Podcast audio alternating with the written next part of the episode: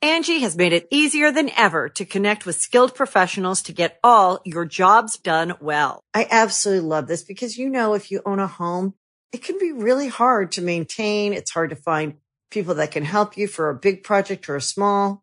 Well, whether it's in everyday maintenance and repairs or making dream projects a reality, it can be hard just to know where to start. But now all you need to do is Angie that and find a skilled local pro who will deliver the quality and expertise you need. Angie has over 20 years of home service experience and they've combined it with new tools to simplify the whole process. Bring them your project online or with the Angie app, answer a few questions and Angie can handle the rest from start to finish or help you compare quotes from multiple pros and connect instantly, which means you can take care of just about any home project in just a few taps. Because when it comes to getting the most out of your home, you can do this when you Angie that. Download the free Angie mobile app today or visit Angie.com. That's A-N-G-I dot com. Greetings, humans. You have entered the Command Zone, your destination for all aspects of Elder Dragon Highlander. Enjoy your stay. Hey everybody, welcome back. It's another episode of the Command Zone. This is our 20th episode. Holy crap! I mean, Hey. how's it? How's it? Whoops. it's uh Dang it. I always say how's it first, and you screwed me up, Jimmy. I know, Thanks a lot. sorry. Uh, uh, my name is Jimmy Wong and Oh, I'm Josh Lee Kwai. and we have a special guest today. I'm Craig Blanchett. You're not that special anymore, Craig. It's like your fourth, third, fourth time on the show. Yeah, third or fourth. I don't know. It's I lost your count, last but I as love well. being here. Bum bum bum. that was the dramatic uh, soap opera music. I think third time's the charm. I'm down with that. Uh, I like so that. today, of course, we are finishing off our Commander set review of uh, the Commander 24 theme decks, and we're on blue. And we brought Craig in because Craig, yes. Craig is the only one out of all of us that has a. I, I'm Jimmy the Red, so I have a mono red deck. I only have one. Craig has two mono blue decks. Uh, now three. Now three.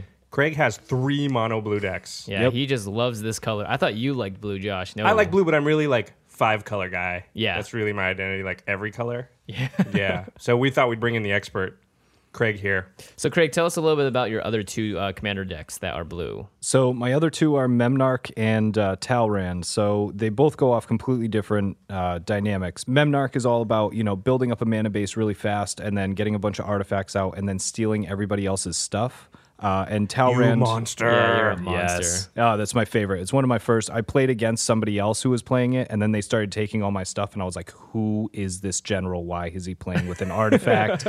and they were like, "Oh, because it's blue, and is in uh, in down in the description you can play him as a blue general." And I was like, "Ah, I'm so excited." You monster.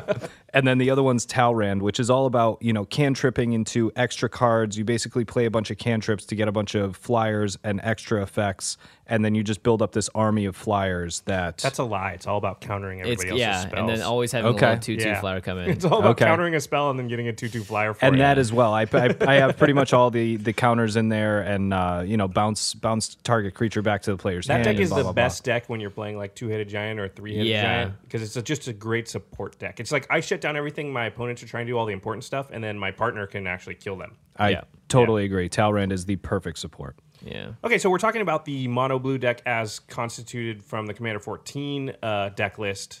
Um, we're gonna do the same thing we did for the last one, which is we'll talk about the deck, what it wants to do, uh, what you know the generals are, which ones you might want to pick, what the best cards are, the worst cards, and then we're gonna talk about some cards that you might want to add in. So let's start about talking about what this deck list looks like it wants to do. This one's complicated. It's very weird. Yeah, I, I mean, we had to look at it for a little while to figure out like what it was trying to do. The other ones are pretty Yeah. simple, like green is elves, white is tokens, red's artifacts, black is graveyard recursion. This one was like, uh, hold on, let me. Let, well, I have a statistical breakdown, so I'll, I'll read that first because um, we've done this for all the rest of them. So the blue deck has uh, about four cards that are either wraths, mass removal, or mass bounce Yeah, yeah. about three cards that are single target removal, spot removal. There are 11 ramp cards. There are 16 card draw cards, uh, which is a lot, but blue Yeah. is known for it. This Um, is the weird one, the next one. Yeah, uh, you would expect blue to have a lot of counter spells, or I also included uh, spells that change the targets of other people's spells. There's only three, so that's kind of weird. um, so it's not super controlly, but there are twelve what I would call big, splashy, high impact, enter the battlefield type creatures. So creatures that come in, they cost like seven, eight, nine mana, and they do, Do something. stuff, yeah. Yeah, when they enter something big. There are three clone effects. And then there was also sort of this tempo y tap, untap shenanigans stuff. There's about four of those.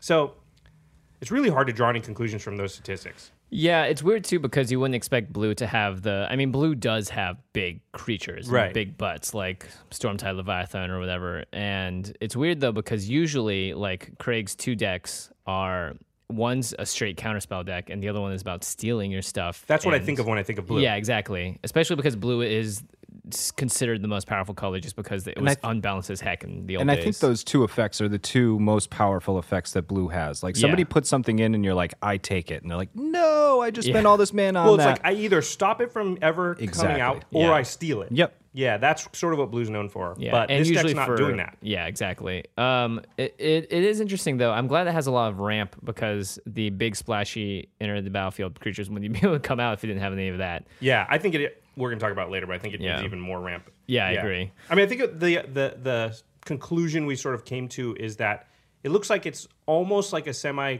combo focus build. It it it also has a sub theme of like reuse your enter enter the battlefield effects. Yeah, which I think is something that it, it should focus more on. I think for my tastes. Yeah, I think, but but as a win condition, I think what it's trying to do is sort of tempo people out, um, keep everything on the board sort of like.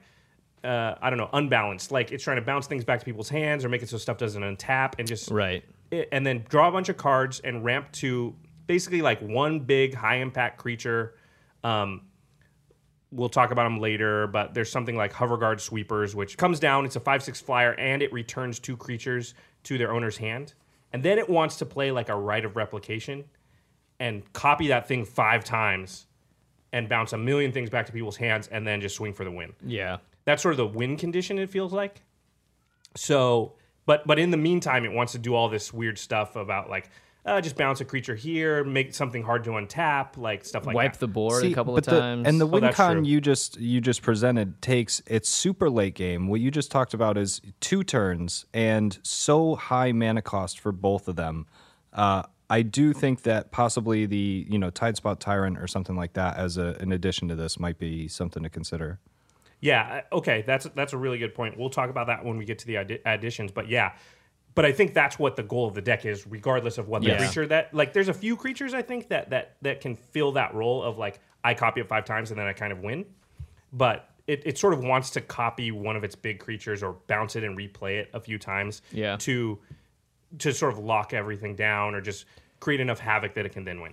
It's interesting too because this is the only deck that has the two artifacts slash equipment that like you equip something and it gives other people buffs for attacking other players. So Yeah. like assault suit and crown of doom. Like so it's interesting. It's trying to control And there's it. a creature that makes uh, somebody else's creature attack somebody else that's not you. yeah, Or yeah, you, get can to tap pick it who for one attacks. blue. Dulcet sirens, I think. Yeah, So it's trying to create havoc out there. Yeah, and it's also trying to, I think, try and push a new commander like idea, which is you are instead of controlling the board through counter spells, you're controlling it through these equipments or these cards that force interaction amongst other people.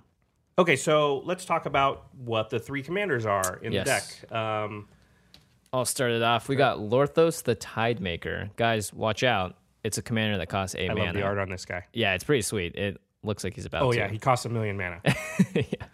Uh, so he's five and three blue for an eight eight legendary creature. Octopus. Don't see too many of those. Whenever Lorthos the Tidemaker attacks, you may pay eight. If you do, tap up to eight target permanents. Those permanents don't untap during the controller's next untap steps. so this is doing one of those things we were talking about, which it basically like locks down like a whole bunch of stuff. Yeah. Um, The only it's kind of thing- like icy blast almost from cons, although it does permanents, right? Right. So you can do their lands, you can do. Yeah, you can do anything. I guess you could do their enchantments. That doesn't feel like it would do anything. Though. Um, You could also technically do their planeswalkers. yeah. Again, I don't think that would do anything. But yes, yeah, Oh, exactly. it's doing one of those things. Although, Unless it's Sarkin. I just don't like most generals that cost that amount of mana. Yeah, you're- because- and especially because he has another thing that costs eight, so y- he has to essentially live till your next turn to use it and be able to use his ability. Yeah, and, And- it costs eight, so you can't even like write a replication in him. Well, he's legendary, so you couldn't do that anyway. Yeah. So it's just Well, you could. They would have just all die when they came in. Yeah, they would copy one, and then you choose which of the ones would die. But, But that's at the not same- effective. totally agree. That I mean, it's like you can only attack with them. You can't really copy that unless you do something like the the twining uh, rings of bright. Rings of Bright or uh, what's the other one? But incredibly hard to copy, like w- Yeah. to, to You need really 16 well, you break need- what he's doing. Yeah, Yeah. exactly. I, he's it's a powerful effect, but it just feels like it'd be like you're not you can't like do you really want to not have Mm-hmm. access to your general till like turn seven? Like you can't do anything with him. yeah, I could see him being the best one on one general in this particular set. That's true. In one on one, he's very strong. Yeah, that's the other well, thing. that's I was that's gonna an say. entire board for eight permanents. Yeah, In multiplayer, you're gonna lock down eight things. That's not actually that much. It's Mm-hmm. really not. It, it might be one player, and then what are you gonna do about the other two players? Like you just spent eight mana to do it. Yeah. All right, let's move on to the next guy because I, I don't think any of us are a fan of No. Orthos. well, we're we're fans, just not super fans. I mean, I want his autograph, but all eight of them. All eight, exactly. uh, okay. The next one is the Planeswalker of the uh, of the deck. It's Teferi, Temporal Archmage, Archmage, Archmage. Um, this was spoiled at Comic Con a while ago. A lot of you have probably seen it. It's four and two blue for Planeswalker. Five loyalty is plus one. Is look at the top two cards of your library. Put one into your hand and the other on the bottom of your library. Blech. minus one, untap up to four target permanents. That one to me is the one that can be broken. Eh. Yeah. And then his negative 10 is you get an emblem with you may activate loyalty abilities of planeswalkers you control on any player's turn anytime you could cast an instant. Sweet. And he can be your commander. I forgot to mention earlier. So, uh, yeah, the emblem is interesting. It belongs in a Super Friends deck. Yeah, I was gonna say it's he- hard to use in a monocolored deck because you really only have what, Him. Jace. Jace. Yeah. So you the most uh, planeswalkers you could ever have out is two. Yep. Is that right? Yeah. Um, so that seems like that's not even worth anything. The untapped four target permanents, there's probably ways to go infinite with that. That's the type of effect. Yeah. That. I feel like there's a way to do that without six mana and the planeswalker as well. And it's a minus one, so you can't even Yeah. do it every turn. Um, and then the plus one is basically draw a card. You can pick between two cards, so it's like scry two, scry one, draw a card, something like that. yeah. I, I like that ability. Yeah, it's a I- good I think, ability. yeah, but I think, you know, For six six, mana? six mana is a little high. Yeah. Um, Agreed. It also doesn't look like it fits into anything we think the deck wants to try to do. no. Not, so. Not So, whatsoever. as with a lot of these planeswalkers, we're not advocating that planeswalker as the. I think it's general. really cool. It's a build around me if you really want to build around Teferi, but at the same time, I can't really see him being that wonderful just because his emblem. I mean, here's the thing all the other emblems on the other Planeswalkers are essentially unachievable in the decks they're in. right, Right. Um, And unless- but a lot of them, if you did get them, you're going to win or at least Right, have a really right. good chance of winning. This one is like, uh, I don't know, like yeah, you can if activate. it's only affecting him and potentially like one other Planeswalker you might have in your deck, it's just not worth it. It is affecting him though, right? So I mean, like every turn you could be drawing a card, which is Yeah. super powerful. But then you could also play Consecrated Sphinx for the same amount of mana and draw twice that True. and True. not have to put one on the.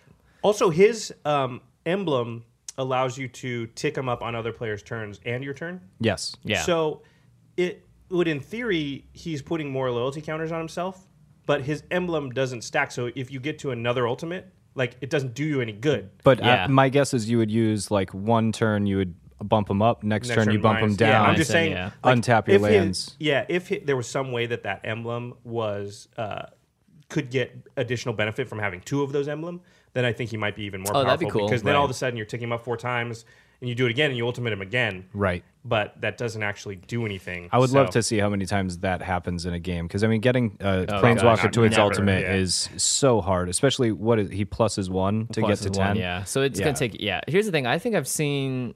I don't know how many commanders I've seen played I'm, commander games where a planeswalker comes out and they never get their ultimate. I think it happened once. I mean, y- usually didn't the way care that I try to because- trick it out is I try to make him with a green deck, and then you Doubling put in season, doubling Yeah. season. That's the and- only way you see them really Yeah. ultimate in, Yep. in multiplayer games because everyone just turns and is like, "Well, I'll hit the freaking planeswalker to keep him away from the ultimate." Like you Yeah. just, it's hard to hold off three players from doing any damage to you at all. And so, Mm-hmm. yeah, it's I don't know. Anyway, I do kind of wish his ability, though, his first ability matched with what they're trying to do with this cons block, uh, and I wish it threw it in the graveyard instead of at the bottom of the library. then you could delve, could you could delve treasure it, yeah. cruise, you Yeah. could dig through time. Yeah, Yeah, I exactly totally bring agree. it back, recur it if you throw Yeah. it in a black deck or something like that. There are some cards from the old sets that'll let you do something with the bottom card of your library, but I don't know if any of those are mono mean, blue there's, or like- if they're worth playing. Yeah, they're definitely not mono blue. And the only one I can think of is uh, that Gran- Cranko. Oh, Gran- Cranko, Granko yeah. or the graveyard guy. Grenzo. Yeah. Oh, the guy From that Conspiracy bombed Black your Rabbit. library. Yeah. yeah, yeah. Uh, Well, you got you're building a whole different deck if you're doing Yeah, that. magical dream world over here. Okay, so and the next, um, oh, the last. Do you want to read it? Or you wanna- Yeah, uh, Craig, why don't you go ahead and All tell right. us- Greg, you're gonna read a card. tell us yeah. who Oh, Stitcher Garolf So, is. Stitcher Garolf is a legendary Is it creature. Gerolf? Why Human. are people calling him Gerolf? I don't know. I would say Stitcher. Gerolf, just I'm gonna- because I'm gonna you say- spell Jerry with a G E. I'll say Gerald. Very true. Very true. Or, and Gerald, yeah, I'll say Gary. or So- Gerald.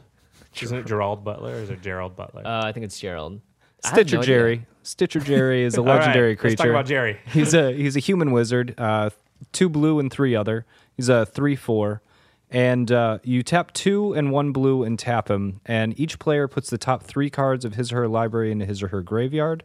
Exile up to two creature cards put into graveyards this way, and put an XX blue zombie creature token into the battlefield, where X is the total power of creature card of cards exiled this way. Wow, sounds complicated. Sounds complicated. It's very similar to another general that does. Um, he comes in with X and Y based on like a card in your graveyard and someone else's, right?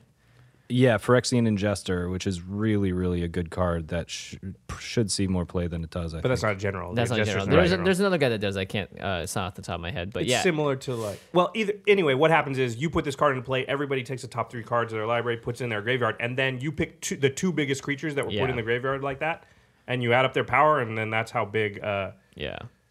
that's how big Uh, does he become that big hold on No, no, he puts a. a oh that's how yeah. big the zombie token that he puts out Yeah. is and just he's- for my own clarification, that's only the turn. So let's say I do it, and it's the second time that I do it. Can I access creature cards that were put into the graveyard that way from I the don't first think time? so. no it's only Only for that that time. ability instance, i yeah. believe yeah, Gotcha. so the, the problem with this is it, it's like uh, half of this is like you want to mill someone cool you can start milling someone and maybe you should have other effects that you know trigger when people put cards in their graveyard but there's really nothing in the deck that supports a milling strategy strongly Yeah, I think the the thing that goes with this deck is you have a lot of big creatures. You do. Yeah. So you have a good chance that you're going to rip a, s- a Storm Tide Leviathan off the top, and then Yeah. you add it with somebody else, and all of a sudden you got a 14 14. but the other problem is you don't really have that many ways to mess with the top of your deck like you don't have brainstorms and stuff to like put stuff back on top so you can at least choose you know like oh Yeah, like i right. drew this this turn Right. I, I don't need this i can't play it, but i'd rather use stitcher dude you know, right. put him in the left. You just have you're just upping the chances of of of doing it, and then Yeah. I mean, but if you could pull it off one time, get a big creature, and then Rite of Replication it, and now that you have you know seven. Right. 14 14s or 6 I guess it would be you know it's something it's I don't know yeah Yeah, the, none of these generals. I don't like um, any of them for the deck. I agree. I think Gerolf i- or Gerolf or jerry Jerry. I think Jerry is the best one. I guess if y- you know if you're just not going, if you got to use one of these three, I, I would say him. I guess. yeah I mean, Teferi at least draws you an extra card every turn, uh, and you get to pick between the top two. So that's and he's a planeswalker. I would probably go with Teferi just because I, f- I find Geralf's it's it's too interesting. I Yeah, haven't I- played this deck yet though. I feel so like the don't really minus know. one on Teferi is better than most other of these cards. I don't know. the I, I don't know. untap four Untapping permanents. four I mean, permanents it's is just nice. ramp, and you might need the ramp in this deck too. Yeah. So you tap four lands, you untap four lands, and you got eight lands. Yeah. That that that could be worth something. Yeah, I could see it both ways. Yeah, but either way, none of these generals I don't think fit very well with this deck. And so you guys actually had a couple of other ideas, which I thought were, were really interesting. Yeah, I thought um, Sakashima is is is sort of a cheap general. I think costs like six bucks. Um, Yeah, I'll hold read on, it for you. Yeah, go ahead. Sakashima the Imposter. It's from uh, Kamigawa Betrayers. I'm not sure which one it is. Uh, and it's two and two blue for a three one legendary creature, human rogue, and it's basically a clone creature, uh, except it's not a zero zero, which is interesting. Uh, as it comes into play, you can choose a creature in play, so you can choose something that has hexproof, by the way. Uh, if you do, Sakashima comes into play as a copy of that creature, except its name is still Sakashima the Imposter. It's still legendary and gains two and two blue. Return Sakashima to its owner's hand at end of turn. So to me, this is a way to continuously use and enter the Mm-hmm. battlefield effect from one of the big creatures. You play Sakashima, you get the enter the battlefield trigger. it bounces people's stuff or makes it so they don't tap or whatever, and Yeah. then you you bounce Akashima back to your hand, play it again. Bounce yeah, back to it's your also hand, play it again. protection in case someone tries to get rid of her. Yep. Um, and also like it, it for like it's really cool because you're playing your general like kind of backwards where you want to play other things, and then your general is going to come Right. in as a toolbox card that you always have access to. And it's nice if you have eight mana because then you can do it and then you know bounce her at end of the end of someone else's turn, and then replay her again the Or as next turn soon as she without gets having. targeted with something. yeah, but you don't need to pay extra, which is nice. You can just have her in your hand, Yeah. unless someone forces you to discard her. Then sad days, then sad days. sad days indeed. So I totally agree that that is the perfect. Just insert that as your general into this deck. If you're getting into this game, I, I agree. Get this deck and then get that as your general, and you can you can hop off doing some crazy stuff. yeah. I mean, there's there's blue is a very powerful color. There's a lot of generals you could go with, and you probably would be fine. I mean, Yeah. l- Like honestly, if you just put Memnar- Memnarch at the helm of this thing, like you They'll don't do have pretty to well, be, too. you don't have to be fully supported Memnarch deck for that to be powerful. Absolutely. You know, I think there's probably a lot of ways to go, but just to keep in the theme of what the deck seems to want to do, yeah, that feels good. Yeah. Um, okay, let's talk about the lieutenant cycle cards. The Right. the lieutenant for this deck is the Storm Surge Kraken. Release the Kraken. Yeah, these guys aren't very happy about the Kraken being released. No, but, They're like, you, but you "Oh, will be, I yeah, guess. Yeah, you should be. It's three and two blue for a creature Kraken five five. It has hexproof. It also has lieutenant. So as long as you control your commander, it gets plus two plus two and has whenever Storm Surge Kraken becomes blocked, you may draw two cards. So Basically, never block it. yeah, nobody wants to block it, but it does it does smash him in the face for seven if you have your general, which is you know they It's can't nothing to take too scoff many at. of those. Yeah, Yeah. you can't take too many of those hits. and they can't touch them either. The the um, and it's hexproof, hexproof, so the they can't hexproof, I remove think, it. is the best part about this. yeah, I agree. Well, besides the draw two cards part. The draw two cards is yes, obviously yes. the thing is, in a commander game, you probably will have a target for s- to to attack with this at, at some point. So I think at you know I think in an ideal world you'll draw a ton of cards off it, but at the very least, I bet you'll draw at least two. I think overall, I wouldn't be surprised. I'm going to say something that I hope isn't blasphemous, but I, you know, I uh, appreciate that they did this, and at the same time, uh, whatever. I think that this deck specifically is better as if you buy it and you already have a few EDH decks that you're looking to make better. To supplement, yeah, Exactly. Than as a deck by itself. I do think though that with Josh's recommendation of that other commander, this could be a really bonkers deck. Um, but someone like hit this, I really like for someone like uh, uh, Edric's by Master of Trust because that way, if they, right. They block it If or they, they- don't block it. They're you're, you're still drawing, drawing a cards. card. Right, Yeah. right. I think this it just doesn't. It's not an enter the battlefield trigger. It does draw cards, so I don't think it's like one of the worst cards in the deck. I think eventually though, if you wanted to stick with this deck and really fine tune it, Yeah. it just doesn't have an enter the battlefield effect. Yeah. You know, and you're just generally not going to win by smashing people in the face for seven. I could see it being fun with Dulcet Sirens though, where you're like, hey, he only has one blocker or one Yeah. one blocker, and you make him attack someone else, and then you're like, haha, you're tapped now, so I'm gonna swing at you. No, for- but you don't want them to be tapped. You like it's a weird card. You want them to block it so you can draw two cards. oh, that's right, that's right. Oh, Yeah. you know what? or Oh, yeah, that's take it right. to the face. I mean, seven to the face or draw two cards. right. Hmm. That's what I mean. It's, mm, either this is- way. It's again, good. Yeah. it's another one on one card to me. yeah. yeah, Um, yeah. Because Absolutely stronger Yeah, because one-on-one. if you've got three players you're playing against, hitting one of them for seven is just not gonna get you there. It's fine. It's not bad. It's just like, I don't know. Would you rather play a card that costs five and draws you just four cards or something? Like you can get that. Yeah. So there, you know, it's fine. But if what you want to do is draw cards, there's better cards for that. And if Yeah. what you want to do is smash them in the face, there's probably better cards for that. Again, I think it's fine. I just don't think it's it, it, it it's a weird it's weird when you get creatures that say build around me that aren't commanders because it's like I don't want to build around you. Get out of here, Storm Surge Kraken. like I'll play Jace's Ingenuity and draw three cards for the same amount of mana.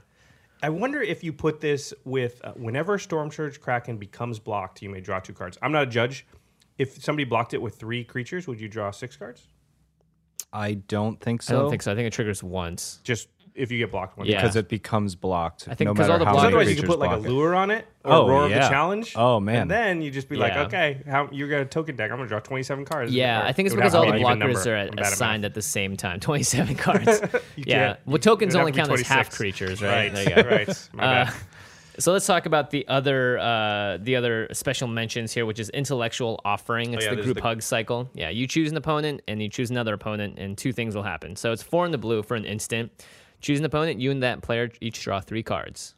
Okay, five for five for three. It's Mm-hmm. it's about the normal cost. Choose an opponent, untap all non-land permanents you control and all non-land permanents that player controls.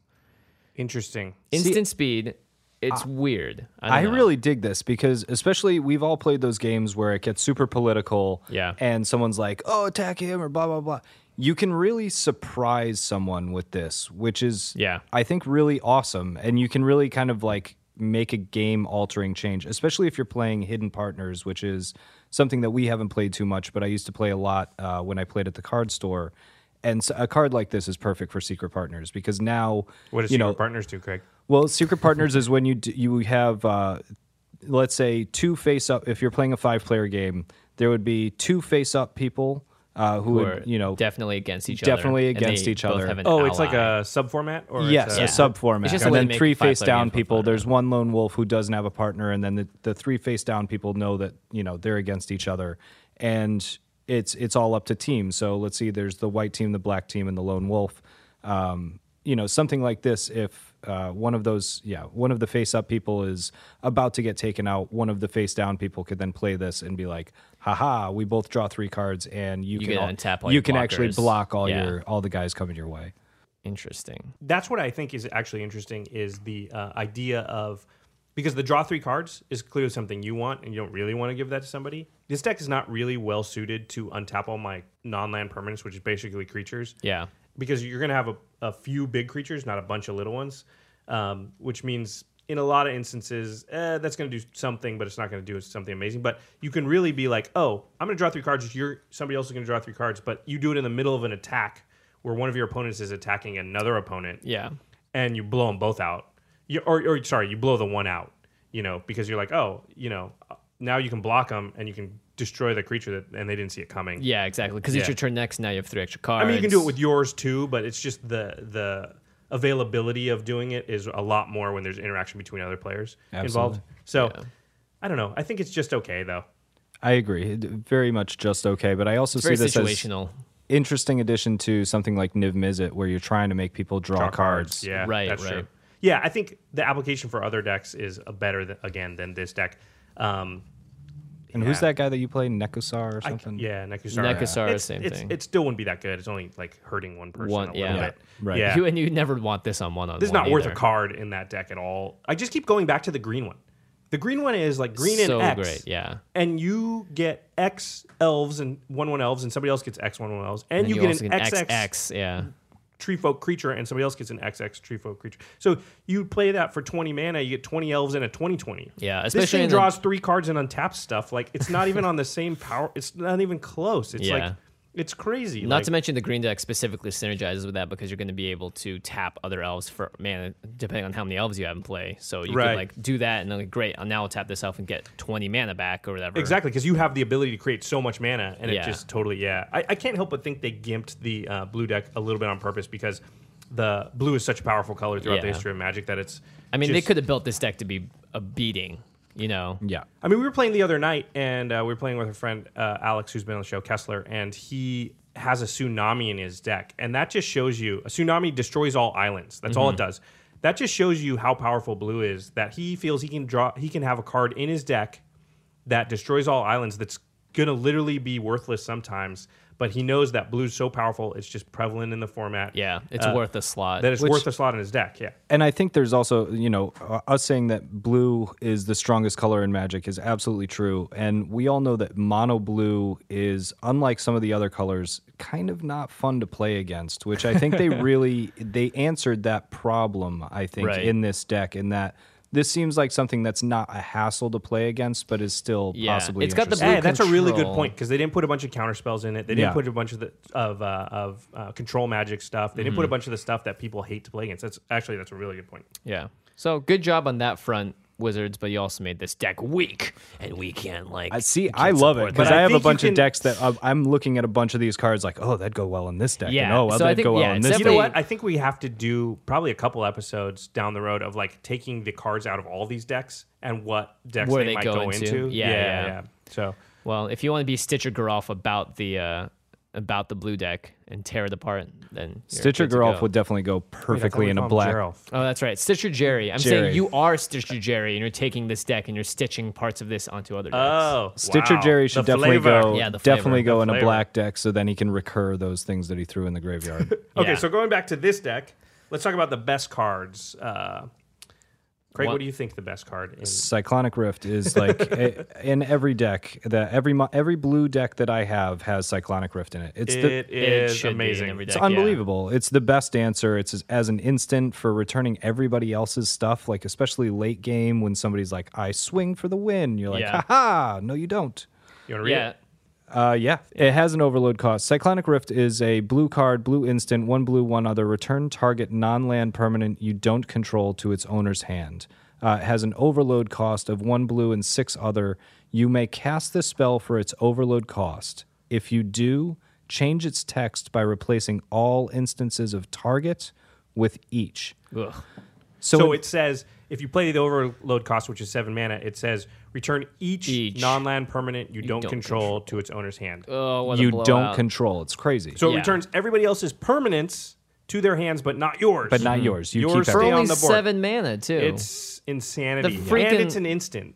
the freaking eight, co- um, the eight mana commander costs more than that. Yeah, it's probably one of the single best blue commander cards. Uh, Yeah. there were a lot of ways that they could have made this a lot more fair by making it a sorcery Right. or making Right. it your stuff as well. But they were like, no, let's just give blue like the best card. Yeah. I mean, it's an amazing card. There's so many times when you play this card and you just kind of win because the Right. tempo lost by everybody else is so great. They might, you know, Well, they have to discard too sometimes because Yeah. their hands are huge now. usually you you bounce all their stuff back to their hand, you attack somebody, either kill them or almost kill them, and then they all play one thing, and then you're like, my board's the same, kill you. Yeah. you know, Not to mention if they're like a token deck, see ya. oh yeah, all Yeah. that stuff is just gone. The only way they survive, I've seen people survive after a cyclonic rift is if the stuff getting bounced up to their hand is like a soul ring, a, ma- you know, Yeah. a bunch of mana rocks. So they're like, next turn, they're like, "Pfft, all my mana rocks are back out. Yeah, you can still toss it back out. and you can toss your water bottle like right off the table. That's right. He cyclonic rifted it off the table. So mad. So that's an amazing card. Cyclonic Uh, Rift clearly is. Yeah. Th- just look into this card if you are playing blue in the deck. You'll probably put it in there. the next best card is I don't know, possibly my favorite card after co- Counterspell. It's Mole Drifter. Four and a blue for a creature and elemental, 2 2 flyer. When Mole Drifter enters the battlefield, draw two cards. Sounds good to me. It also has Evoke for two and a blue. That means you can cast this spell for its Evoke cost. If you do, sacrifice it when it enters the battlefield. So you can make it into a Divination if you Right. have to in, in dire straits. But generally, you just play it for five and you get a 2 2 flyer and you draw two cards. Which is pretty great. Best thing ever. Yeah, not to mention it's all about bouncing this guy. It's all about recurring him or creating copies of him. Uh, Mole Drifter just screams value. You yeah. Yeah. Know, at the end of the day, you get to draw cards, and you know if you have enough mana, you get to have a little flyer that's sitting out that can chump block for you, or just be the target of a bounce or whatever. Or if you have Sakashima as your general, then all of a sudden you play Perfect. Sakashima, Yeah. copy the Mole Drifter, draw two more cards, and bounce Sakashima back to your hand, then play Sakashima again, Yeah. draw two more cards. Like that's the kind of broken stuff you can do with Mole Drifter. Um, It just gives you options in case you don't have any other big plays in your hand or whatever. Yep. And worst case scenario, you play it out, draw two cards, block something big, survive a little bit longer, and you have more gas in your hand. So. pretty solid. Uh, it it is it's as good as it gets. All right, next up we got Rite of Replication, two and two blue, uh, sorcery. All right, finally sorcery speed kicker five, so you may pay an additional five as you cast this spell. Put a token that onto the battlefield that's a copy of target creature. So for just four mana, that's It's a okay. clone, it's a fine. clone. Yeah. Yeah. If Rite of Replication was kicked, put five of those tokens onto the battlefield instead. So for five more mana, you get four more copies of something. Yeah.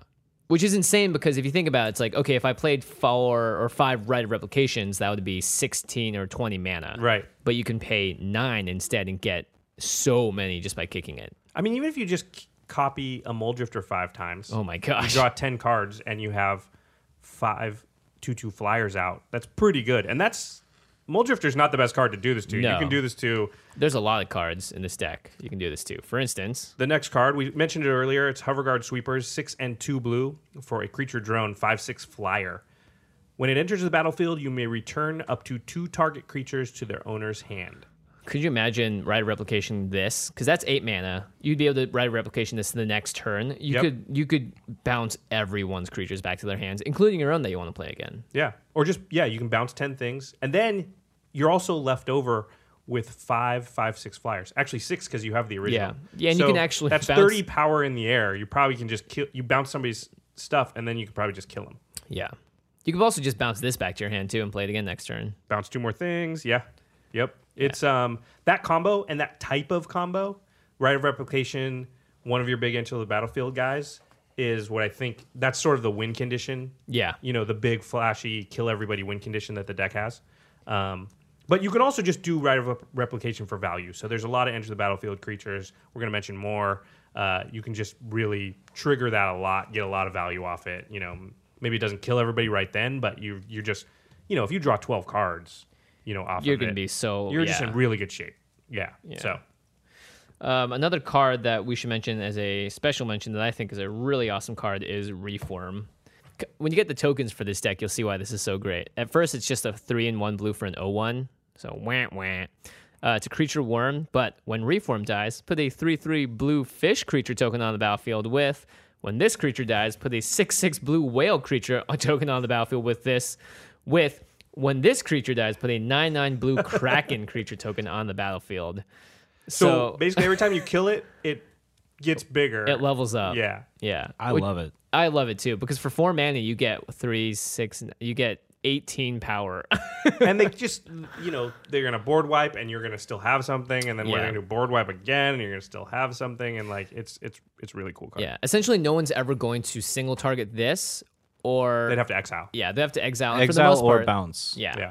Bounce I, the I think what tokens. would happen is that he's just going to sit around until someone does a big board wipe effect or like a thing that gives everything minus 10, minus 10 or whatever, you know, and like But kills that's still things. it'll die, and Exactly, then it'll come yeah. back as the big thing. Yeah. Yeah. But so essentially like it it has staying power and it's going to stay around for a while. It's just a really cool commander card because Which, by the way, if you write a replication that thing, oh my gosh. Oh yeah, it's gonna be awesome. yeah, you write a replication that, and then you're Put a just sack immune outlet. to board wipes. Not even immune. It's like they can't board wipe because instead of a bunch, instead of six three threes, you're gonna have six six sixes, Yeah. and then they can't board wipe because instead of six six sixes, you're gonna have six nine nines. Yeah, Like- I, I like this with a with a sack outlet as well. Yeah. So that you can also get extra mana and then make all your low guys into nine nines. I think that's one of the best, commander wise, one of the best blue cards ever printed. It's pretty because it's sweet. it's so easy to take advantage of. There's commander for me is all about taking advantage of things and building something that you can do a lot of different cool things. And there are a lot of different cool things you could do with that. That you guys just went over a bunch of them. yeah. All right, Cage Sun is another honorable mention. Oh yeah. Um, and this is a really great card for Commander too because it, it doesn't. Uh, a lot of these mana doubler cards uh, often affect your opponents as well if they're tapping their lands for that same amount of mana. Cage Sun is one of the very few that doesn't. Uh, it's a six drop artifact. As it enters the battlefield, choose a color. Creatures you control the chosen color get plus one plus one. So obviously blue. Uh, whenever a land's ability adds one or more mana of the chosen color to your mana pool, add one additional mana of that color.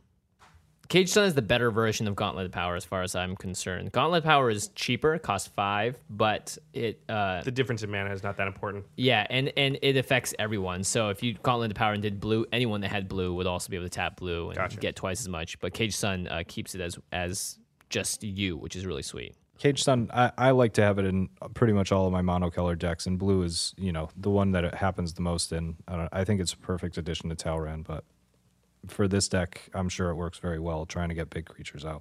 Uh, and the last card we want to talk about under best cards is a new land called Arcane Lighthouse. It is you can tap it for uh, one colorless, or you can tap one colorless and tap Arcane Lighthouse. And until end of turn, creatures your opponents control lose hexproof and shroud, and can't have hexproof or shroud. That's so cool. Yeah, it's very very cool card. Um, this is going to be a staple in a lot of decks, I think now. I'm gonna Because buy one for all my Whisper Silk decks. Cloak and um, Swiftfoot boots, Swiftfoot boots and just- lightning greaves. yeah, there's just so much like Voltron-y, protect my general type stuff, and just being able to strip them of all that protection and then Yeah. kill yeah, it. Forget that. I mean, just Sigarda. That's like Sigarda. Yeah, Sigarda. Sigarda i- uh, as a commander is unbeatable sometimes if you don't have the right toolbox of stuff. Um, and the nice thing about this too is because you can do it at instant speed. It, you know, you could wait until someone else's turn and they untap and like, hey, do you have a removal spell? Great, I tap two mana, go for it. Take out this thing that's been terrorizing the board. You can, you can team up with somebody to sort of even if you don't have it. Yeah, yeah. That's a Because really good point. I mean, very often you run to that thing where it's like, okay, guys, well, I can steal his his boots for one turn, but he'll get it back next turn. So if you guys can do anything, please do it. Uh, and then you do it, and like ultimately, no one can help out. And Yeah, someone's like, "Oh, what I have is a sorcery that would not work right now." yeah, and- exactly.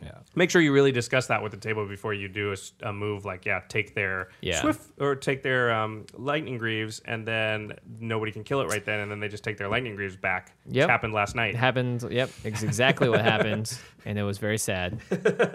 And poor Kessler played probably his least favorite game of Magic in the Wild. I think it was Is it, too. is, it was- it, is it is it evil that I took sick joy in that? No, that no, was great. no. I think you should have In- taken. in such a- that's what Kessler command. That's what commander's all specifically. about. If it came down to sometimes. Oh, two v two, and it was like two. It's like if I'm not going to win, I'm so going much to make control. you suffer. there was a lot of control in that game. Um, so I think the blue deck has a lot of really single strong cards, um, and, and not to mention it's also got a bunch of like staples like Mold Drifter, obviously. The Lighthouse is is super good. So is Cyclonic Rift. So it's got a lot of really strong individual cards. They just don't really mesh well together, and that's a theme that we're going to see. I think there's a way to make them mesh well. Like Rite of Yeah. Replication and Moldrifter, they do work together. They do, you know, but if you're so- just playing this out of the box, I think you're gonna have a lot of trouble because if you draw just all your big dorks and you don't get any like of your mana ramps, or if you don't get any of your ride replications, then your deck just sort of falls flat in its face. that you is need, one of the problems with deck like this. Um, you need a healthy combination of Yeah. everything. oh, well, let's move along here. Let's let's Yeah. talk about the worst cards. Um, card I don't like. Uh, it's not that I don't like the card. I just think that in this deck, there's there's easily replace. It's easy to replace this effect with sort of a strictly better version. Is Call to Mind. Call to Mind is two and a blue for a sorcery. It says return target instant or sorcery card from your graveyard to your hand. Now you you have instants and sorceries. Um, th- it's not that the effect is bad. I just think you can just easily switch this out for an Archaeomancer, Mnemonic Wall, a creature that comes in and does the same ability. Like an Archaeomancer costs one more blue mana. So it's one more mana. You get a creature with it. It's not that I care about having a 1 2. It's that I want to be able to bounce that 1 2 back to my hand and play it again and get another instant or sorcery out of the graveyard. Or I want a Sakashima, copy it, get another instant or sorcery out of my hand. Like if I play Call to Mind, that's it. I do that once. But if I play Archaeomancer, I have a chance to repeatedly use that ability. So that's a card that I just think, you know, easily re- upgraded, easy to upgrade.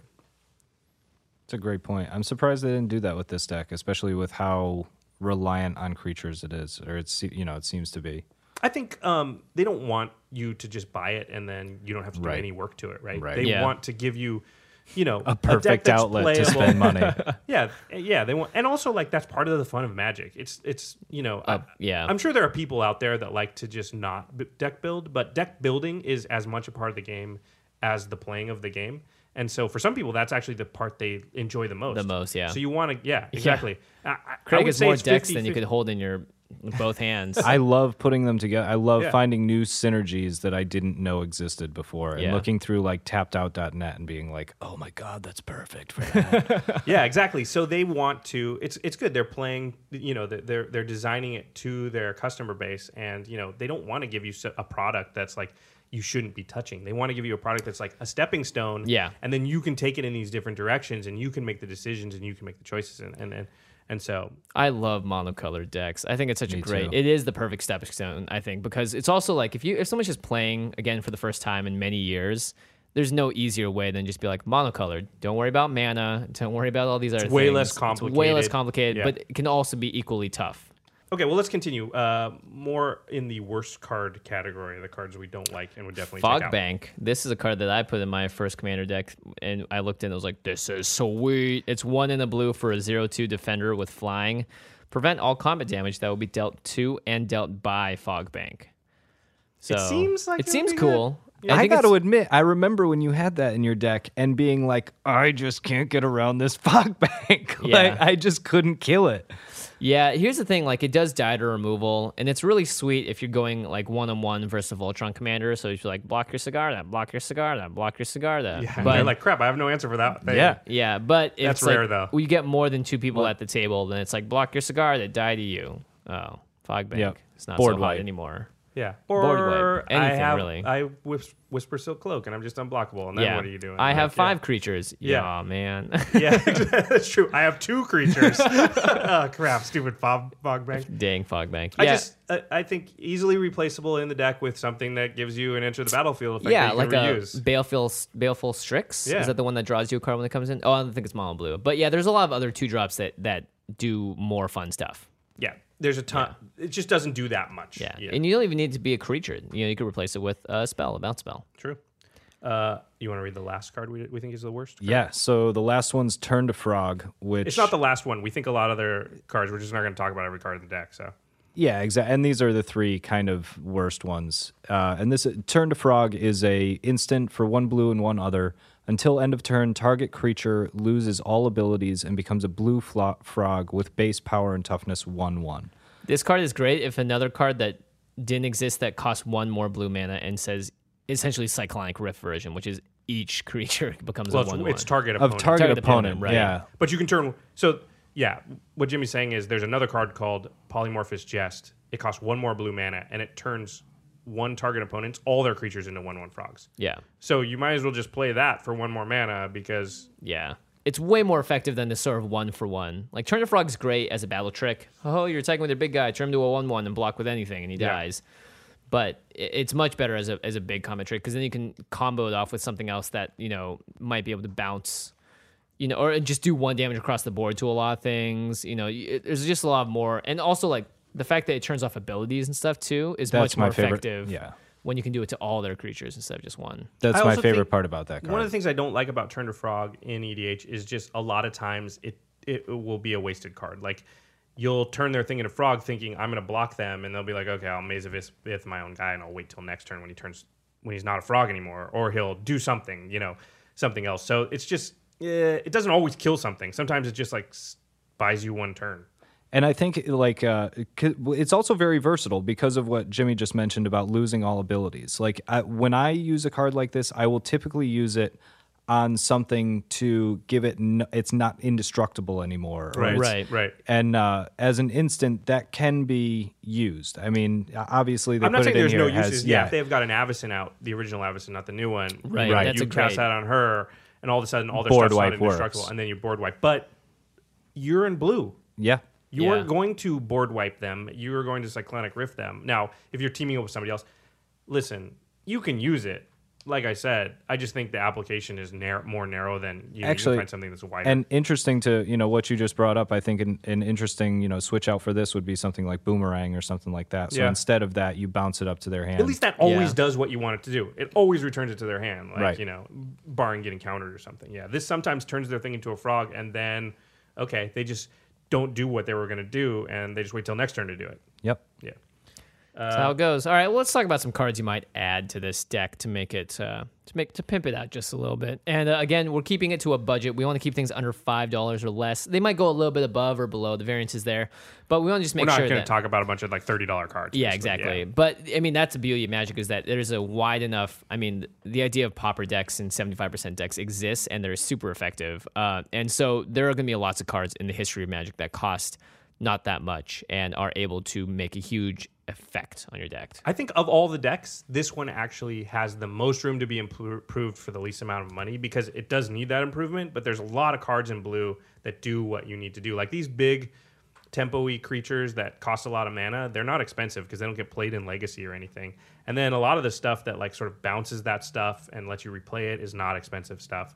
So when, what you're going to start getting into is you want to get into like really expensive counter spells and the stuff that's legacy playable from blue like force of wills and stuff that's where you're going to get into the, like the realm of like okay now Yeah. i'm spending like $75 for this Yeah, card and you yeah. know you don't need to for the way that this deck is constituted Yeah, exactly. Especially like one card in here, like don't play Force of Will, play Swan Song. yeah It's a single blue mana counter target spell. Its controller puts a 2 2 bird into play that has or, flying. or foil, which is in this deck in, in mono blue, just as good as Force of Will in, in a lot of respects, and a free counterspell, which is what you want.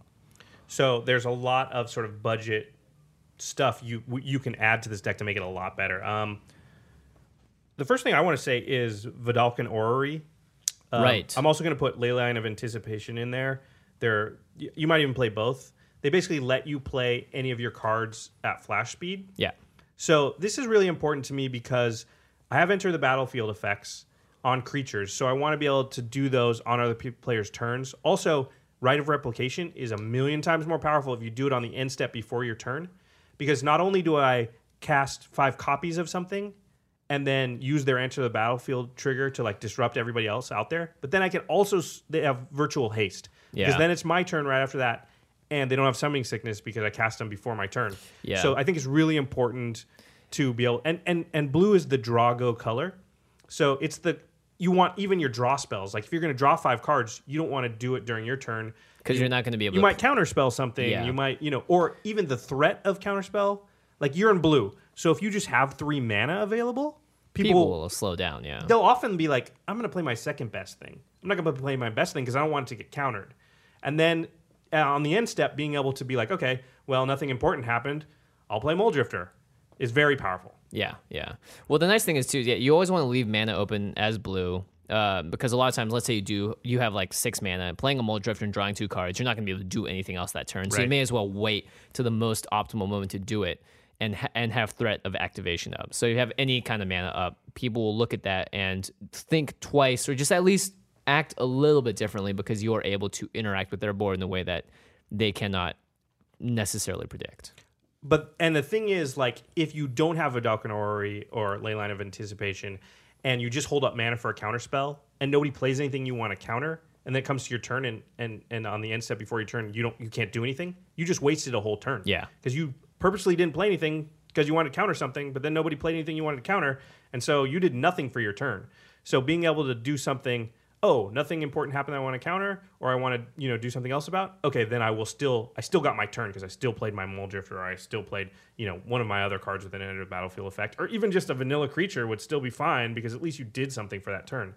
And then you, your turn comes, and you draw your card and you say draw go and and and you know you do it again it's very powerful blue is really good at this And blue is such a Drago color. And if I m- may say, I, I would say that uh, the ley line would be my preference in this specific deck because of the Sapphire Medallion, Right. which makes blue spells cost one less. So it's one, it's three instead of four. and leyline also you put into play for free if it's in your opening hand Exactly. yeah i mean i would put both in because i think it's so important to what blue wants to do in a mono blue deck that i just want to make sure i want every chance i have to get that effect in fact i wrote down quicken quicken is a, a one mana instant one blue for an instant and it's the next sorcery you play can be played as if it were an instant so it gives your next sorcery flash.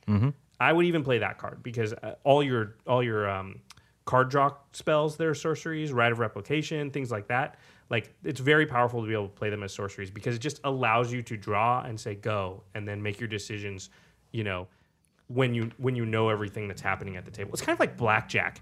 Like what's what's the house's advantage in blackjack? The house's advantage is that it goes last. Yeah. So you have to decide whether you're hitting, and if you bust Based on limited information. yeah, and if you bust, you lose your money, even though the house hasn't even gone yet. So if you bust out, you go to 22 or 23, and then the house busts out later, you still lose your money. You don't tie.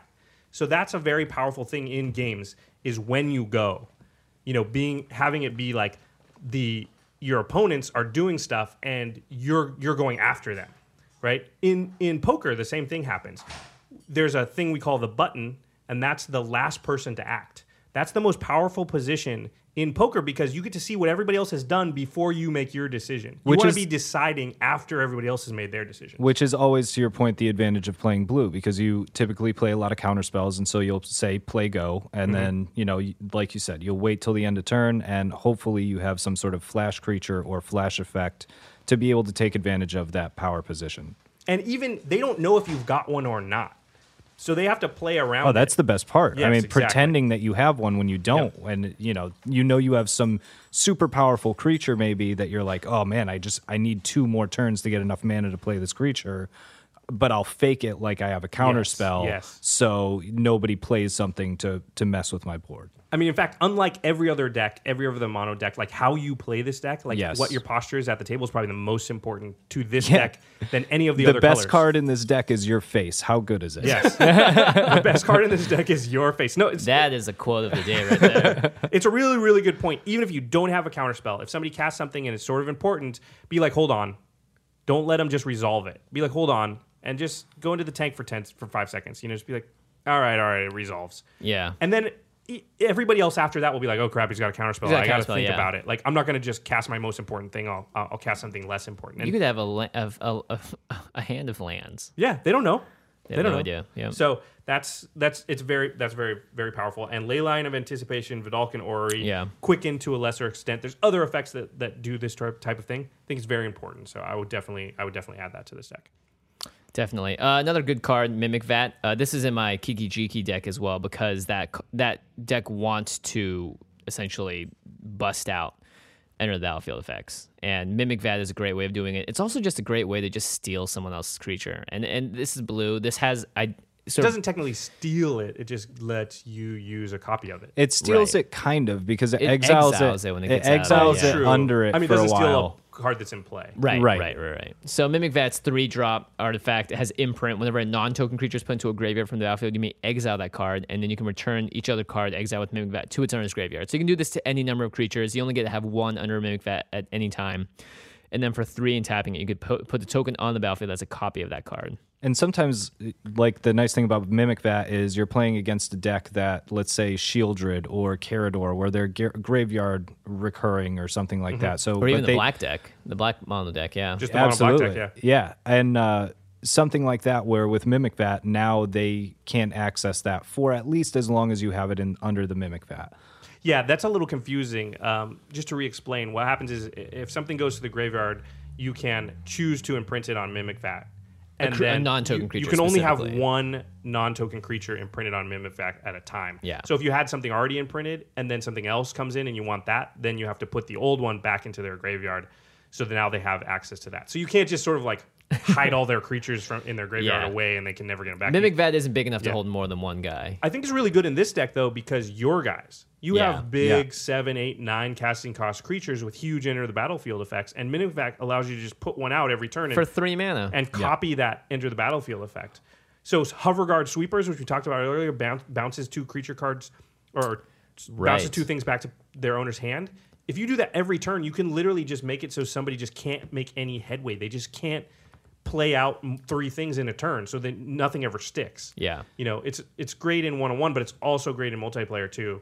Uh, just to be able to constantly, you know, reuse your end of battlefield effects. So does it have to be? It has to be from the va- battlefield, right? So Yeah. like Yes. Put Jerry, into a having card draft. Jerry as your general would not make I this know card it should super work broken. that way. Yeah. it should work that way, but you well, know, you know, it doesn't for a reason, guys. Yeah. yeah, it's true. It's true. It would be broken with Well, a whole especially lot of with other like the cards. new Jace and stuff like that, Yeah. and how I wanted them to word this to Fairy. In, Yeah, in yeah. general, anytime it's an effect that i- if when something hits the graveyard, almost always it's from the battlefield. Yeah. Otherwise, Yeah. it becomes an incredibly powerful card. Right. Because there's so many other ways to get stuff into your bin.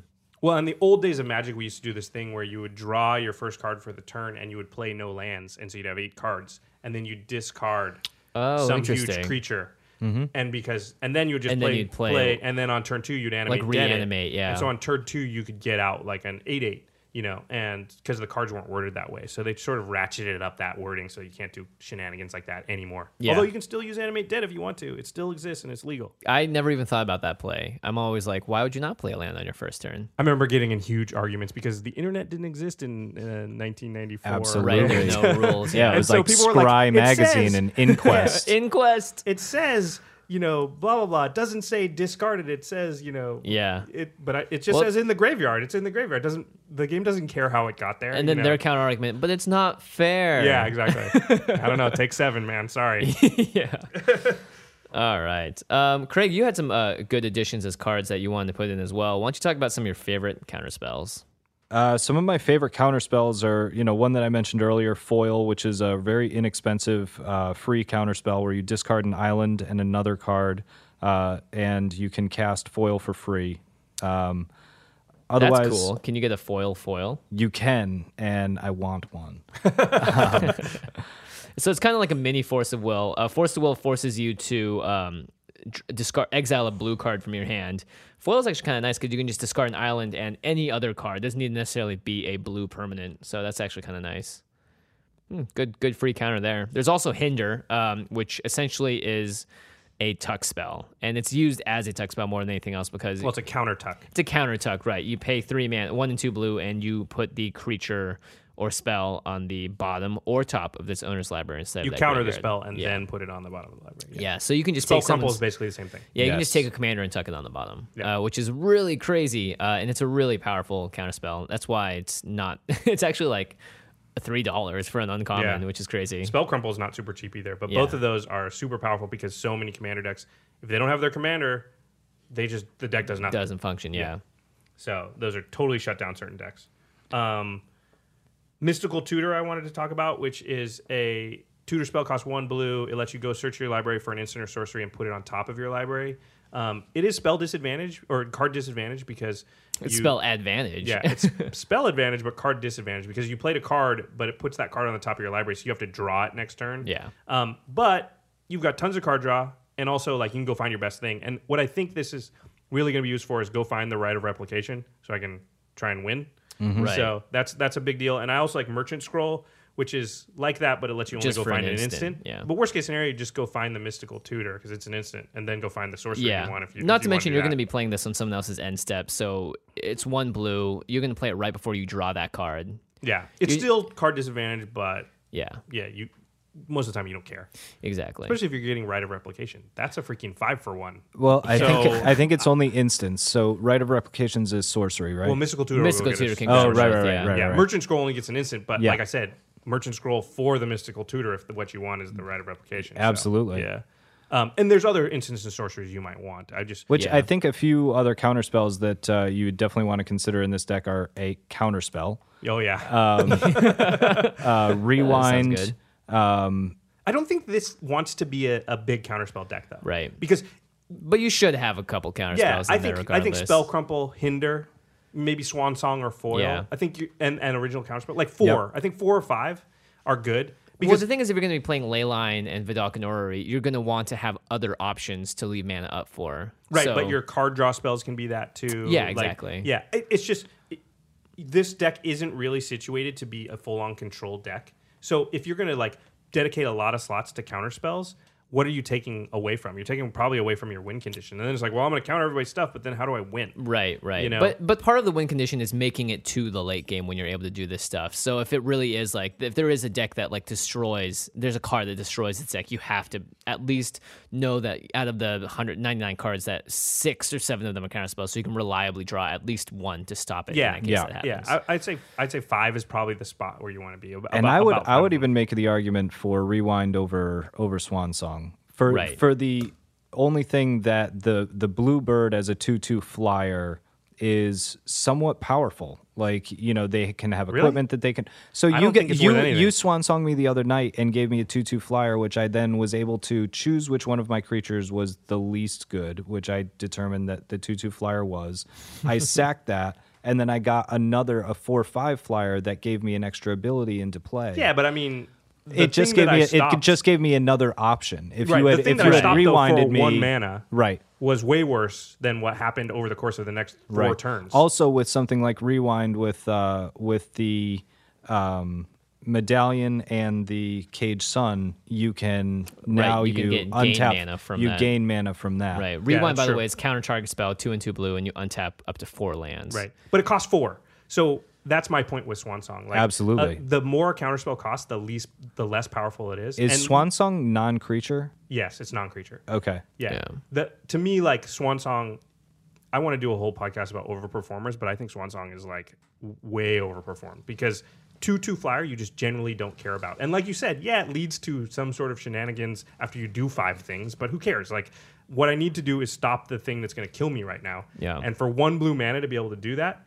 is like really powerful. Like it's close to Force of Will or Pact of Negation, which are expensive cards and yes, better, but you know, Swan Song costs like 72 cents. Like It's tough to argue with one mana. Yeah. Yeah, tough to argue with one mana as Uh, well. Yeah, a- and rewind is a good card. I'm not saying don't put it in if you have it. I'm just saying be careful.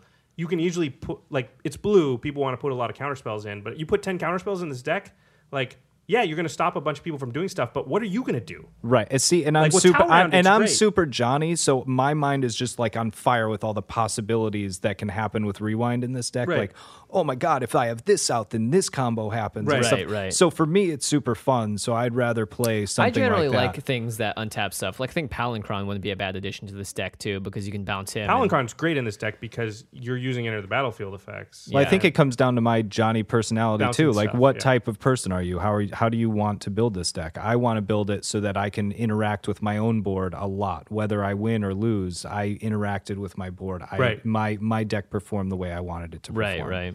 All right, All right. so moving on. Um, oh, another card that's like Sakashima. It's not a legendary creature, so you Oh, right. so you can't um, use it as your general. But I think it still goes in this deck. Is Mercurial Pretender? Right, which people usually think is a card that just sucks because it can only copy stuff that's on your side of the battlefield. But Right. in this case, you want to rely on your battlefield more than someone else's. Right. So it th- it's copies not a one of your own huge creatures, downside. and it has the same thing. You can bounce it back to your hand when you want to for a certain amount Yeah. of mana. So it's just like Sakashima. It's just another effect that does that. I like the idea that you build this deck around those big creatures and then a bunch of really cool clones. Yeah. Like Mercurial Pretender, uh, Clever Impersonator. So th- it's like this it's the clone deck the- of the four drop clones and then the eight drop monsters. yeah, you drop like a nine drop monster, and then you just last one turn and you copy that thing like f- four or five times. Yeah. and it has some crazy enter the battlefield effect. And not only that, and most of the enter the battlefield effects are either bounce their stuff back to their hand or tap it all and it doesn't untap. And then you just attack with all your you know huge creatures because you just cloned something that was Yeah. an eight eight like six times. And what I love about Sakashima, above all, especially having her as the commander of a deck like this, is that you can bounce her back to your hand, which is another card that should be go in something like this, which is Capsize, which then Yes, you can yes. use on your your other things And you to, can to buy it bounce them back. back, Yeah. buy it back, do it on other people's things. Capsize is a boomerang. It bounces a permanent back to owner's hand, but you can buy it back for more mana. So you can basically keep using Capsize once Yeah. you get to five mana. For six mana. Six, six, mana. yeah. So once you get to six mana, you can just boomerang something every turn. So it's just a way to sort of continuously use your own end of the battlefield effects, or in a pinch, you bounce one of their important things, and you can just keep doing it once you get to a certain amount of mana. This this deck Yeah. is really mana hungry. That's the other thing I would say is just ramp. Whatever ramp you've got, whatever you can find, it's going to be mostly mana rocks and things like that. Like you want a lot of ramp. you want a lot of ramp. Yeah, and decks like this are it's like you said earlier, Jimmy. They're tough because you get these opening hands that are like all ramp and no spells, or all huge creatures and no ramp. And Yeah. the thing that evens that out and and is card draw. So Yeah. and and you're in blue, so you can do it. So if you draw a hand that's all ramp but one card draw spell, you're fine. Yeah. If you draw a hand that's all big creatures but a couple card draw spells, you're probably fine. Like card draw allows you to it go smooths out your find game, the piece yeah. that you're missing because you need ramp and big creature. You can't or you know you can't just have one of those things because they do nothing on their own. Yeah, or a tutor. You know, that's I think that takes place as card draws in a way because you Yeah. can find whatever you Find want the for it. Yeah, if I need ramp, I go find that. If I need Which Yeah. to both of those, I think fabricate is something Yeah. that should be added to this because you know there are very few tutors in blue, and fabricate searches for an artifact, puts it into your hand for one blue and two other as a sorcery, um, and you can search for stuff like sapphire medallion, which I think is the best ramp in this. right because it just makes everything cost One one less. less. Yeah. fabricate's awesome. Yeah, I I'll I'll just go find soul ring with Find, Soul Block. yeah, Oh, Like, it- 'cause Soul Ring, Um, your Ring's- Vidalcan Orrery, it's your just- Yeah. assault suit, what Yeah. you know, whatever you want in It's this great, yeah, deck. because there's cards like Trinket Mage and another one that that have mana costs that are like you can only find an artifact that costs one or less or six or more, but it's Fabricate for right in the middle for three mana. You can just get anything you want. Yeah. which I think is you know interesting what they're doing with red now. You know, it seems like they're making red the artifact color, which it always has been reliant on on artifacts and whatnot, but they never made it the search for artifacts or anything Right. like that. Which it Right. seems like they might be moving in that direction. That's always been very uh, traditionally blue, and there blue are and a- white are the affinity colors. yes, Yeah. Yeah, but And red there are is s- a metal craft color. So Right. Okay, that's I think that's Okay. why they pushed it there. ah, I Yeah. like that. I Okay. like the idea of making this deck, uh, putting more artifacts in there because there are also some big artifact creatures that do enter the battlefield effects, and then you could start putting in cards like Tinker, uh, not Tinker, sorry, uh, That would like be Trinket so Mage. sweet. Yeah. Tinker's awesome, but you can't do it. kinda don't banned. cheat. Don't cheat. Kinda people. banned. Please yeah. unban it, please. Trinket no Mage. way. Trinket Mage, yeah, and, and like you, you have ways because that's another enter the battlefield effect you can abuse, which is great. Yep, yep. So I think artifacts sub theme with uh Well, with artifacts blue are is good in also all the great. mono decks, right? Because Yeah. you're in a mo- one color, and your color pie is really re- relegated to like what that one color can do, and Yeah. you're weak to all these other things that the color can't do. So you have to have artifacts in all of them to cover you in the Mm-hmm. areas that normally I just pair it with red, and then I'd be covered. But I can't Yeah. do that because it's monocolored. And then Or if any you twin curve. cast it or something like that, you could always do, you know, another. Speaking of unbannings, uh, you could always do, go with uh, Metalworker. Oh, and then, Metalworker, that's right. You know, grab something else like a Blightsteel Colossus or something like that, and be like, That's "Ah." your We're dream turning this play. into a Memnarch Yeah. deck now. Yeah, yeah. Uh, Metalworker actually probably good in the red deck, not so much in this one. Yeah, unfortunately, that card went ahead and ballooned in price as soon as it Yeah, got. And yeah. I traded one away beforehand because I was like, they're never going to Ouch. unban this thing. Look at this card. It's ridiculous. And they unbanned it. So thanks, guys. Um, another card I wanted to mention is Glenn Alindra. Oh, uh, we've yes. talked about her a few times. She uh, is a two-two flyer. Sh- For one blue, you sack her and you counter and you counter a non-creature spell, and then she has persist, so she comes back Mm-hmm. You can with do a it one more negative time. Yeah, you can basically counter two non non-creature spells with her. Um, but in this deck, if you can bounce her back to your hand, then Oh, play her yeah. again, then the one-one counter goes away. So that's really powerful. Or you copy her with Sakashima. Oh my gosh. Yeah, that's great. So actually, I don't. When he goes to the graveyard, does He he, is he retains. still going to I believe he retains the text when he hits the graveyard. and then he would be bounce he would back come before. back as. And you could copy something else, I believe. I think. I'm not sure. Again, we're not judges, but We've that made kind rules of and mistakes, yeah, so I don't know there. That kind of effect, though, whether it works with Sakashima or not, it works with a lot of the effects in the deck. Yeah, exactly. So I just think she's really powerful. Um, Yeah. Uh, She's an auto include too, just because the the spell that's going to kill her, she can counter. Sakashima would come back with a minus one, minus one counter as whatever you wanted it to be. Excellent. And then you would bounce him back to your hand, play him again, and you're Yeah, good. exactly, Yeah, you're so it's it's very powerful. Glenn Melendra is a, a good addition to this deck. Um, Yeah. And then one more, I think, is uh, back to basics. like, Oh, yeah. if you want to be like super mean, there are two cards. One This which is is, the blue blood very moon. inexpensive, Oh, and really? one that's very expensive that I want to bring up next. Um, like back to basics makes all uh, non all Basic non basic lands. don't untap during their controller's untap. The Blue Blood Moon. Yep. It's and Blood Moon, as we know, I hate, but yeah, you're playing him on a blue deck. There's no reason not to play this Well, card. it's it will slight- just slightly different than Blood Moon. I mean, it keeps non basics tapped. oh, it's different. It's, It's it's different. Right. Yeah. no, it's different, but it's doing what Blood Moon does, which is turn off a lot of their mana. Right, Yeah. right, right, right. Which most of you know anybody who's playing a three color deck, which is if you're playing from the 2011 or 2013 cycle, that's what You are playing. rarely see more than like most people are playing a deck, and at least half their mana is non-basic, probably more. Yeah. Yep. yeah. So this is turning off half their mana usually. Oh yeah, it's, a It's really su- good card. super brutal. Yeah, it's a really good card. It will make people want to destroy you, but it's a really good card. I mean, you I would definitely put it in.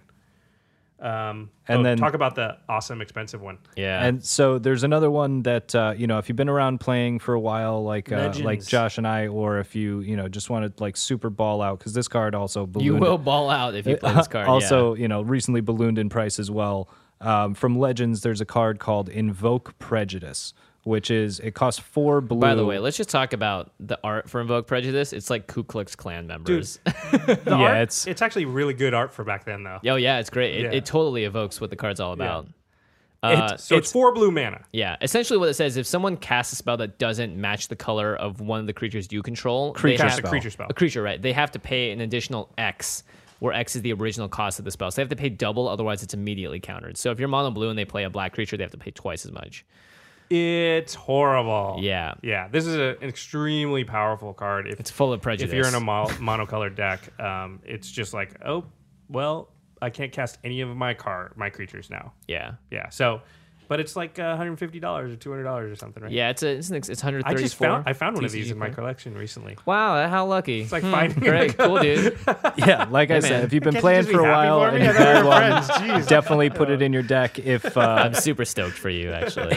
You're storing super yeah, stuff? can I borrow it? Thanks. if you're just looking to punish people. You know, it's like 100, 134 bucks. Yeah, it You is know, a punishing. You could card, always you could always indeed. get a Legends one for less or uh, an Italian one for less. There you go. So That's right. Yeah, Invoke Prejudicio. yeah. Invoca Yeah, That's pretty sure Prejudicia. that's that's proper. Italian. That's exactly what Sorry it is. to any Italians who are listening. That- Well, you can tell you can comment and tell us how to correctly write down the name of it and how to pronounce it as well. well, I we won't remember- mess it up oh, next time, but this time we're gonna butcher it. Okay, so that's you know, listen. There's going to be a lot of cards you can add. Blue's super powerful. Yeah. Um, That was just a quick overview of some stuff you can do to just quickly improve it. Uh, you know, some of the more cheaper ones will improve it by a lot. So Yeah. yeah.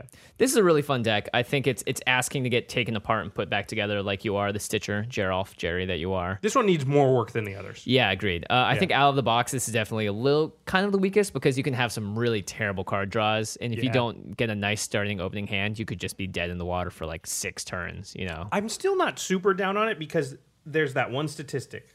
There are 16 card draw cards. yes, exactly. That will even out a lot of your draws. And also, there's nothing better in the world than just drawing cards when other people aren't drawing cards. Yes. yeah, Yeah. agreed. Yeah. So good times. That's that it. That wraps up all five of our commander decks. Uh, Woohoo, we're we gonna made it. we're gonna play them all against each other at some point, and we'll come back and talk about whether or not what we said worked out, what we found to be weaknesses that we didn't see, maybe, and we'll analyze it a little bit more. Um, yeah, and I think we should do a couple episodes. Uh, Craig's sort of accidentally suggested that we um, uh, talk about what you can What take goes out where. and put it into other decks or build a whole nother. In fact, I'm building a Titania deck, so I'll, Oh, have, nice. to, I'll have to report on that. uh, in Titania future of episode. Argoth, yeah, Crucible of Worlds. Crucible, of course. yeah, Life from the Loam. Uh, well, Yeah. we'll talk about it later. Um, Craig, let's talk about your new venture. Yeah, so we're uh, doing some toy openings with uh, with Jimmy on a new channel called Toy Surprise Daily on YouTube. Let's not downplay it. We're opening a bunch of toys, and it's not just me. There's a lot of other people coming in, and toy openings are cool. They're hot. Uh, people like to watch them. I find myself watching booster pack openings, uh, and so this sort of You is see that in one where same the guy vein. opened the Lotus? Yeah, yeah. It's awesome. I thought he was about to have a heart attack, man. I, I, don't- I mean, I can't blame. I him. would too, man. Are you kidding me? $30,000 He got just that sitting in and hand. didn't he get like not an underground sea, but he got a tropical island got too. Tropical Island, Yeah, yeah. Oh my Next god! like to one of my Lotus, who cares favorite one of about my the trop- favorite lands, right. blue green. Come on. Yeah, You're come on. excited about the tropical island? There was Are a you Black kidding me? Lotus. Yeah, dude. There's a I would've mint been condition so Black happy. Lotus. That thing came back great. I, Like I would would've have been been like, fine you know if what I you would have opened said? up I that would have been pack that like, cost well, like- I could use one of these in my commander deck. Stupid Lotus. Jeez, Yeah. what am I gonna do with that thing's know, I'd be If I'd you- be happier about the the basic lands because I'd be like, oh man, my decks are gonna be so pimped out. If you busted out 'Cause he a got- Black Lotus yeah. in the commander session, I would let you play it because I'd be Yeah, like, if you- I've never seen Might that. as well have. Yeah, just Yeah. just do it. You get Just to play do it, yeah. You know what's funny about that video is my girlfriend. Like I didn't see it. Oh, my right. girlfriend's like, "Hey, there's something on Yahoo.com about a guy opening Magic cards." I'm like, "What?" So What? what's crazy Yeah. about that It made the video is I mainstream. had people contacting me from like I hadn't heard from them in 10 years. They're like, "Yeah, I heard you were doing some stuff with magic cards. Did you hear about that guy that opened up the alpha pack?" I was like, "Yes." Yeah. How Yes. how, how are I you have. doing? How have the last ten years been? exactly.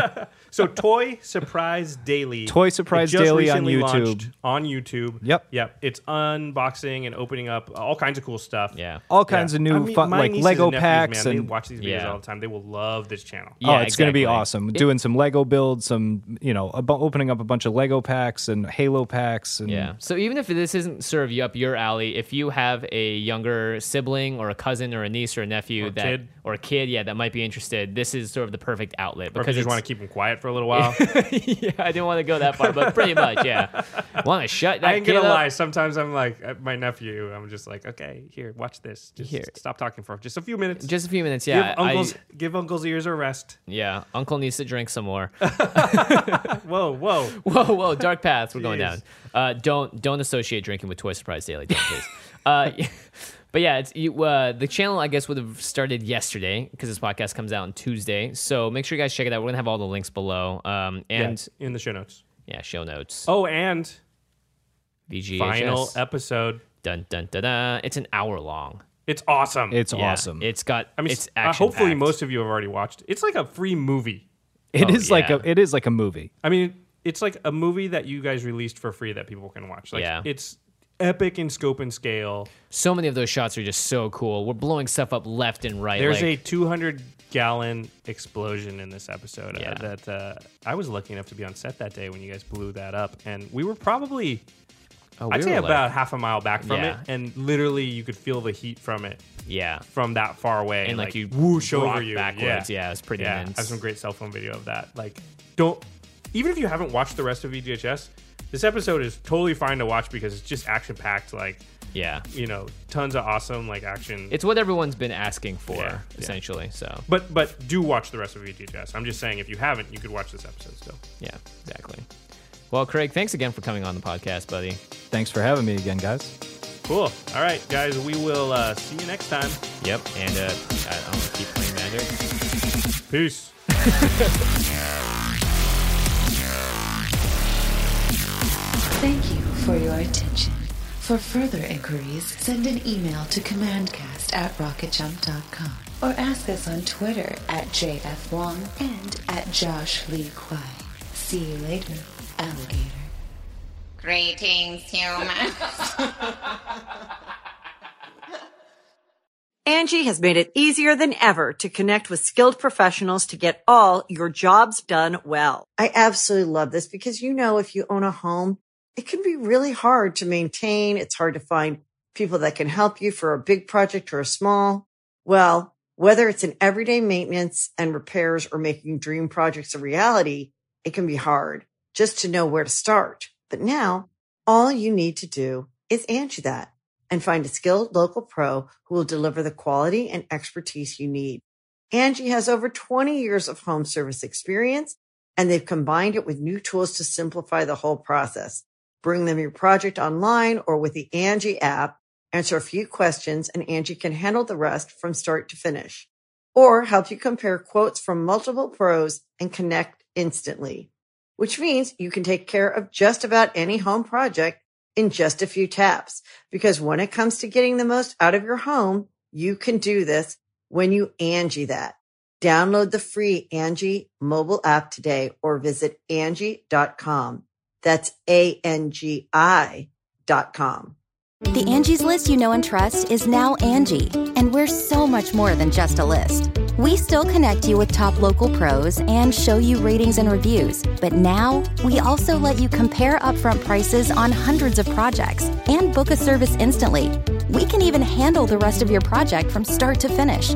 So remember, Angie's list is now Angie, and we're here to get your job done right.